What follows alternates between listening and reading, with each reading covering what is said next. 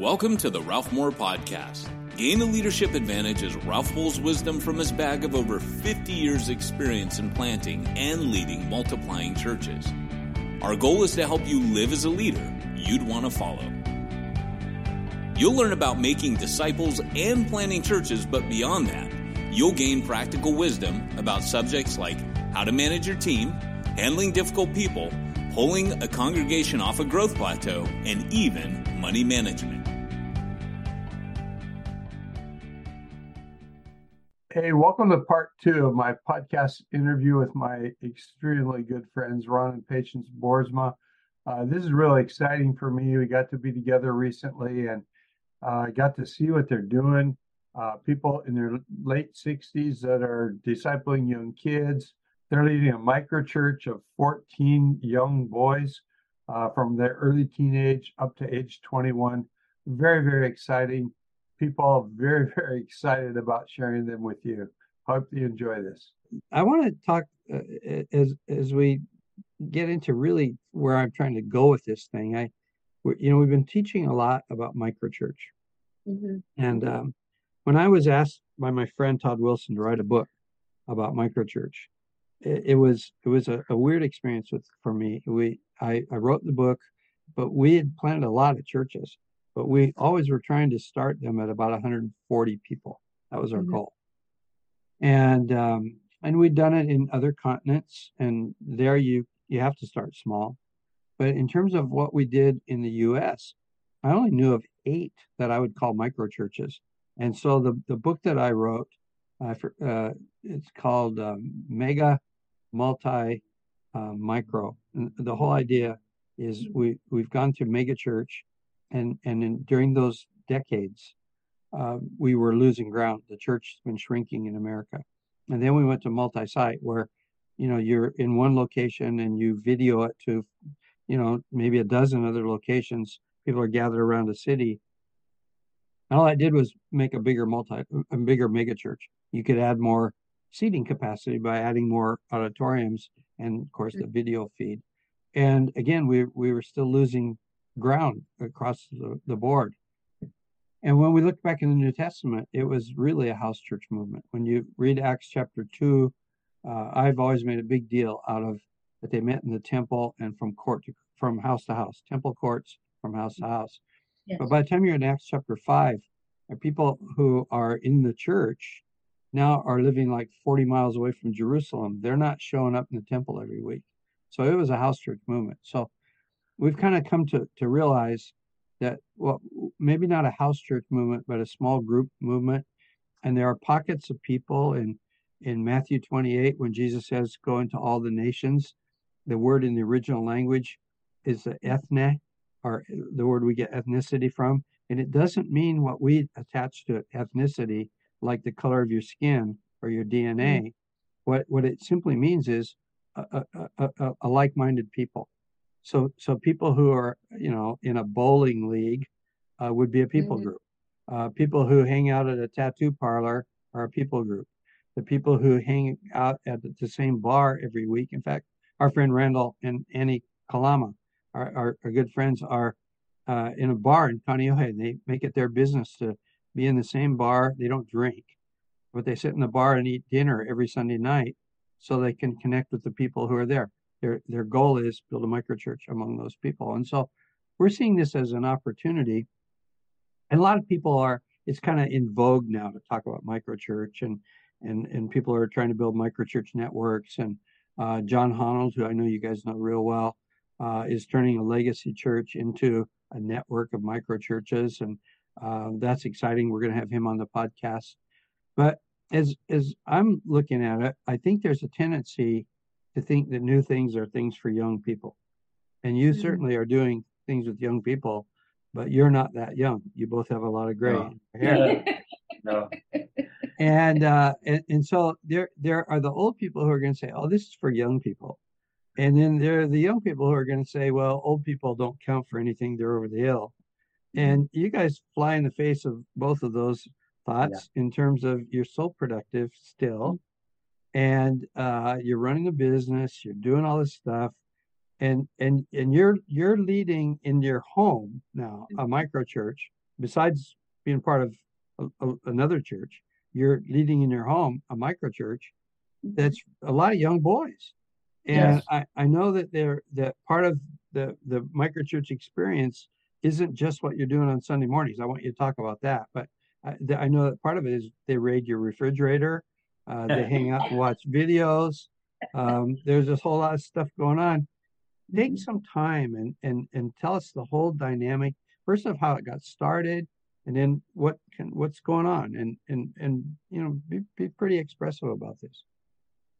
We have a, a great grandson that we've been involved in his life since he was born. Every weekend we would take him um, because his mom and dad actually weren't really a big part of his life. Um, the mother actually was murdered a few years ago. So he has nobody but us. Uh, aunt and uncle he stays with, but not a good situation. Anyhow, he's a bodyboarder. And so he loves, that's his getaway. He loves to go to the beach and bodyboard. So from about the age of thirteen, he would uh, make so many friends from school, from his neighborhood, from the beach, and always invite them. Can Tutu and Goomba, they would call us. Can I bring some friends over? So he'd start bringing over a few friends on Friday after school. He'd go beach, come over, and stay over Friday night, Saturday night. Um, but the deal was they had to come yeah. to church with us. And there was like four, six, eight, ten, twelve boys in our home on the weekends. Every weekend. Uh, I think Patience said the deal was you can sleep over, but if you sleep over Saturday night, Sunday, you're going to church with us. Mm-hmm. So we would shove them, stuff them into our cars and take them to church on Sunday morning, but it really wasn't for them. It, they weren't getting much out of it no at that church. There wasn't a youth ministry, and they would all just, we spread them out, and they all just sleep through the service. So this isn't working. So mm-hmm. we decided, let's just do it in our home. And so we started to uh, actually, uh, Patience teaches them how to cook in the morning, to make their own breakfast. Um, they're all around the island cooking, and they're having a great time. And then we bring them together, talk to them about the issues that young people are dealing with nowadays. Uh, and then we uh, share some, some some Bible verses and give a little Bible lesson and uh, talk story, we call it, and with the boys expand yeah. on that. Yeah. Um, one of the things we also do with them is we, this is going to sound crazy, but we actually taught them civics because huh. it's not being taught in the schools, because some of the things we talk about of how government runs, they had no idea. So we teach them civics. Uh, we talk to them about their involvement in schools. How can they start up? They wanted to do a bodyboard club, you know, things that interest them. Mm-hmm. And um, a lot of. We always, yeah, we always get the scripture, the lesson in there. And then we just say, what's current events going? You know, what's school mm-hmm. going? What's going yeah. on? This and that. Had a good discussion. Boys, really, they really, really, really open up and talk to us. Yeah, they really, they trust us. Us old folks. Us old folks. And then we started doing a homeless outreach. And one of the things that we had them, how we got them involved is we meet under a giant banyan tree that's forever dropping all these things. So once a month, all the boys get together and we go up and we rake all the opala rubbish that is dropped from the banyan tree. And then we have a short little service there with the boys and the homeless. Uh, Ezra turns eighteen in a couple of months. So it's been five years of bringing kids over to our house mm-hmm. and feeding them. They eat tons and mm-hmm. cleaning up, and we try to get them clean up the best they can, but you know, and um you're mentoring. So yeah, we've had them through the years, uh pack bags for the homeless. Yeah, I've gone down with us to pass all things to the homeless. It's prayer Chinatown. Walk Chinatown. We had the prayer walk Chinatown. We had um, you know, Operation Christmas Child. They would be the ones filling the boxes. So we keep them pretty involved in the things that we do, and they they they share to us every time they go to the beach.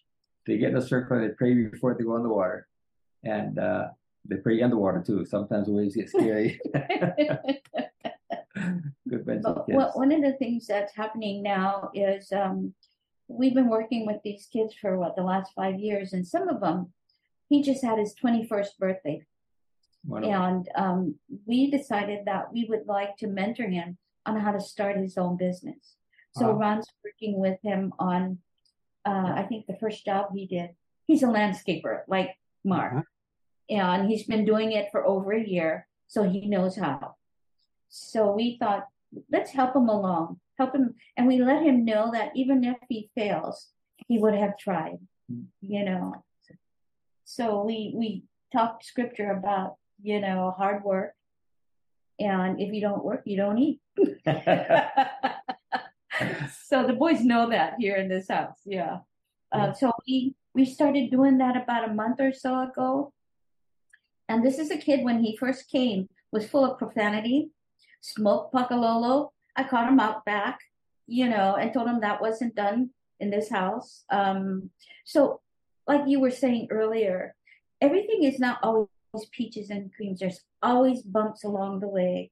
Um, we've found some a, a joint out on the patio, you know, so we have talked to the boys about drugs and what's allowed, what's not allowed. So we we are hitting the where the rubber meets the road. We are there riding with them. This is really yeah. good. One of the things that, you know, when we talked a couple weeks ago, I was in Hawaii and and um, got to actually see some of the kids. On, they were on their way in the houses as I had stopped by to pick up some stuff. But um, uh, uh, this whole microchurch thing, uh, uh, uh, to a lot of people, it's it's just a Bible study away from a church building in another location. And for you guys, it's way more than that. It's all about life. When you're teaching civics, you're you're mentoring how to start a business. Uh, you teach them how to cook. Um, you're you're involving them in outreach. Uh, this is uh, this is really a church. It's it's full-blown church with what's the maximum number that you've had? twelve, fourteen people? fourteen. Probably. About fourteen, yeah. yeah. So so I can say these words. This is a full-blown church with fourteen people in it. And and I think there's this there's this juxtapose going on in people's minds between what we're calling the prevailing model of church or legacy church, a church that has a building and it's a full, full-blown church. And then there's this other little anemic thing that's basically a Bible study that we call microchurch. Mm-hmm. And I contend, and you guys certainly live, that it is far more than that, that a microchurch should be a full-blown church experience. Uh, I've been coaching a, a, a pastor who who's leading a prevailing model church.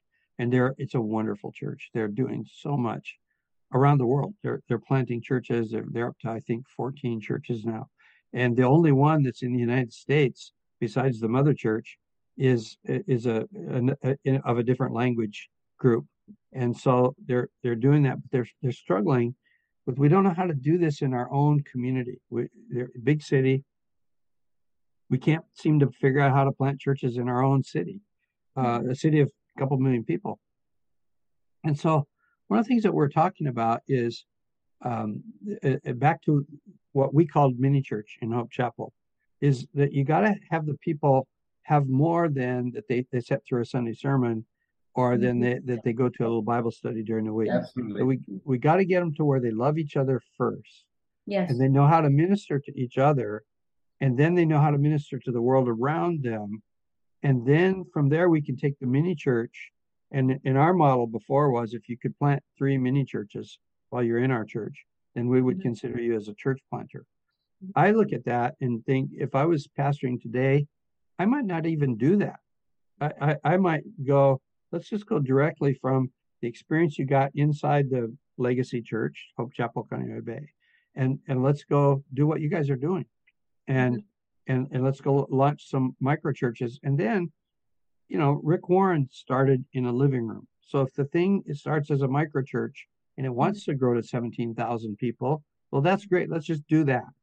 But if it wants to always be a micro church or it wants to start a string of micro churches, then that's great. Well, let's yeah. do that. But let's not see it as some cool thing that we're doing because that's hip to do in church now and call it micro church. And let's not see it as some anemic, it's just a Bible study that doesn't meet in a church building. Mm-hmm. Let's see what looks a lot like what Ron and Patience Boersma are doing uh, with fourteen boys. Mm-hmm. And and that, that I can call a full-blown church as much as I could call Hope Chapel Kaneohe Bay yes. a full-blown church. And, and there's all different needs. We do that with the boys. And then like, the, the, the thing at the at the park, we we last Sunday we had a set up, and we had actually patients had asked the homeless uh, gentleman that lives there with his wife and father to give the message. First time he ever did anything like that. He has a stuttering problem, but he was scared, but he did it. He, he read a message and shared and prayed. And we videoed that. I'll send you a copy of that. But it was really, really neat.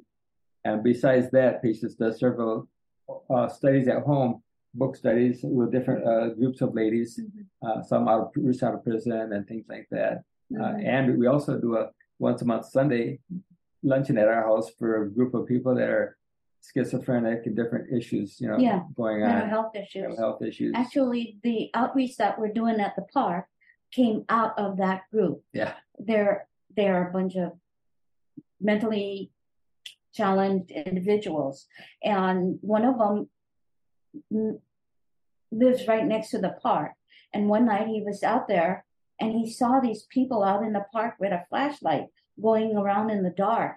So he went down and talked to them. They were looking for cigarette butts so they could smoke them. And that relationship started like about a year and a half ago. And he would come every every other Sunday and share what was going on with this group. So a few months ago, I asked him, so what are we going to do? We've been talking about these people. What are we going to do with it? And the Lord said, let's start a church. So we went up and I told him, we're going to start a mini church or a microchurch up there. And God's going to provide the pastor. So we went up, and we just so happened to have a couple of missionaries that were staying with us that was doing some carpentry work for us. We went up there, and the kid came over, and it was like, Lord said, ask him, he's going to be the pastor of this, this mini church. So I told him, and he looked at me, and he said, I will. Wow. And it was like, boom. So the guys all laid hands on him, prayed over him. So this past Sunday, he gave his first sermon. and and June the twenty-fourth, the twenty-fifth, he's going to give his second. He's going to lead for the second time. Oh, and we go really up. And, go ahead. Yeah, the, and we go up at least once or twice midweek to continue to connect up with them.